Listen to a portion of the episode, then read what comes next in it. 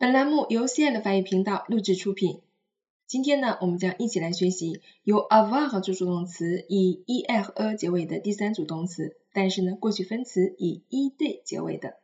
我们以例词 t r a d u 和翻译为例，以及相关的动词还有 d 和说、c o n d u 和驾驶、construire 建设等等。好，我们来看一下它的过去分词是怎么变的呢？将后面的三个字母去掉，e r e 变成 e d，或者说把 r e 去掉加 d 也是可以的。那它的过去分词呢，就读 traduit。其实我们发现以 er 结尾或者是 er 结尾的大部分啊，它的过去分词尾音会是 e 结尾的，不论它是以 ed 结尾还是 e 结尾，但是它都是什么什么 e 啊这样的一个特点。但是我们上节课学过一个关于 lig，它比较特殊啊，以 lig 结尾的动词都会以什么什么 u 结尾。好，让我们一起来变位啊，j'ai traduit，tu as traduit，il a traduit，elle a traduit。Nous avons traduit, vous avez traduit, ils ont traduit, elles ont traduit。好，让我们来看这个动词的用法。traduire 呢，我们比较熟悉的这个意思就是翻译了，它是一个及物动词，后面可以直接加 get chose，翻译什么内容哈。好，让我们一起来看例句。J'ai traduit un roman de Marc Levy l'an dernier. J'ai traduit un roman de Marc Levy l'an dernier. 去年呢，我翻译了一部马克·李维的小说。 这里呢有非常明显的时间标志，表示去年，而且已经翻译完了，结束了啊，所以我们会用到 le passé composé。接下来，son attitude a traduit son impatience，son attitude a traduit son impatience。他的态度已经表明了他的不耐烦。在这里我们看到他并没有跟翻译挂边儿啊，这是他的一个转译。Quelque chose t r a d u 表现出、表露出一个什么样的情景啊？我们会用到 t r a d u 这个词。那这里的 attitude 表示态度，然后不耐烦这个词我们来看一下它的发音啊，注意一下它的特殊性，叫做 impatience，它这里发 tions 而不读 tions。我们发现啊，其实，在很多的单词当中，d e e 啊，这样也可以算是一个组合。虽然说这种组合并没有归纳到我们在教材当中普遍看到的一些读音规则当中，但是你会发现有很多单词，它这里不读 t 的音，而是读 s 的音啊，字母 d 是发 s 的音的。Impatience，patience 就是一个非常典型的词汇。好，接下来我们来看下一个句子。Nous avons traduit ensemble un livre du chinois en français. Nous avons traduit ensemble un livre du chinois en français。我们一起把一本书从中文译成法语。这里面我们用到一个短语是 traduire 的什么什么 on 啊，就是把什么呀从某种语言译成另外一种语言。这里之所以变成了 du chinois 是 de le 的一个缩合啊，因为语言它都是使用定冠词阳性，所以是 du chinois。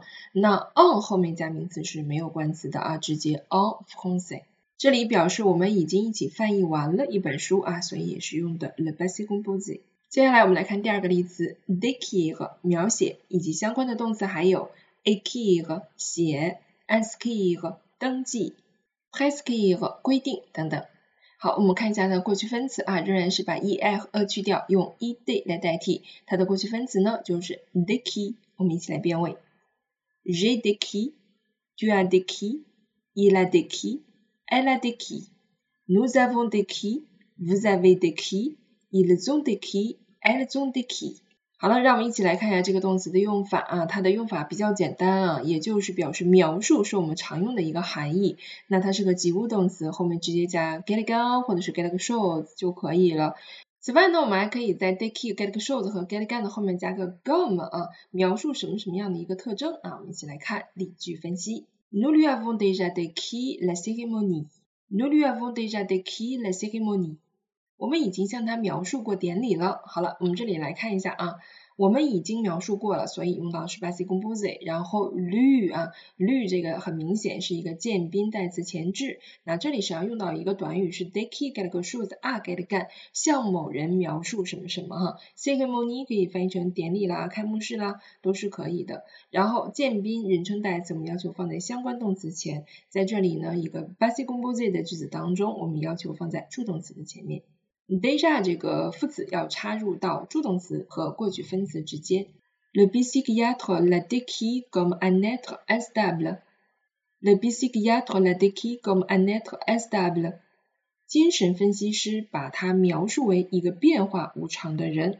好，我们来看一下哈，把什么样的人描述成什么样子？是 décrire quelqu'un Gom 什么什么，对吧？这里用到的是这样的一个词组。然后 alipir 啊，我们这里看到的啊，前面的 alipir 就是 décrire 的直宾啊，前置了，还是要放在助动词的前面。comme un être instable。好了，stable 是稳定的，unstable 就是不稳定的、变化无常的。那 at 在这里是做名词的啊，我们见过 at 非常熟悉，但是它是作为一个系动词出现，对不对？我们今天看到它作为一个名词出现，就翻译成一个人，表示一个人的内心，或者就是表示一个人都可以。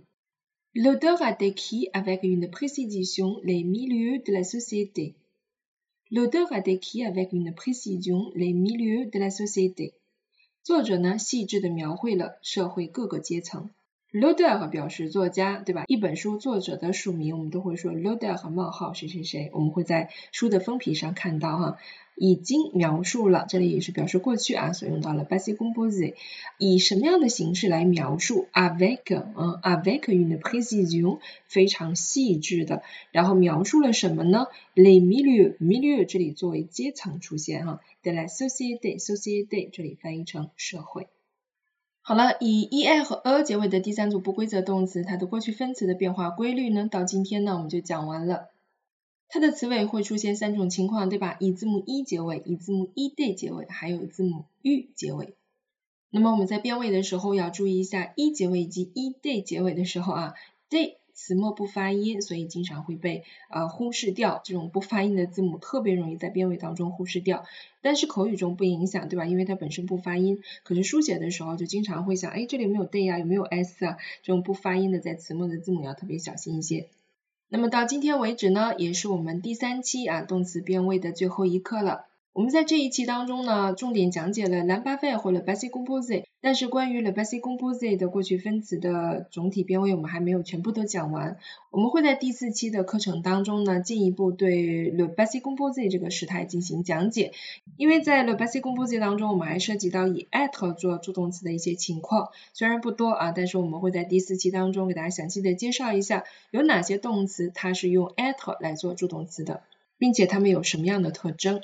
我们说啊，关于 the basic c o m p o s i t 这个时态，实际上它的使用条件和环境还是蛮简单的。总的来说，就是表示一个已经完成的动作。那它的变位结构啊，是由助动词加过去分词。你需要了解哪些动词是由 at 做助动词的。第二个呢，你需要了解它的过去分词应该如何变化。关于第一组和第二组规律性动词，它们的过去分词是非常简单，而且极其有规律。但是第三组的呢，我们就需要逐一的去看一下，讲解一下。完了，好了，那么今天呢，还给大家安排了最后一次我们这一期课程的期末考试，我们将会在小程序当中收到这一套试卷以及今天的时态填空小练习。同时呢，我们还将在微课当中为大家来讲解我们昨天做的第一套期末考试题，大家记得要去收听哦。好了，我们今天的课程内容就这么多了，Maxi de votre attention et à bientôt。